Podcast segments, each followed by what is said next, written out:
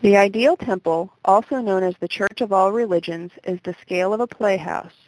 Niki originally conceived the idea in the early 1970s as a response to religious intolerance she observed while working in Jerusalem. She proposed a chapel where all religions could come together in peace. This sculpture was actually a study for a building that Niki wanted to create for the new millennium. In 1991, she made this large-scale model for the architectural sculpture.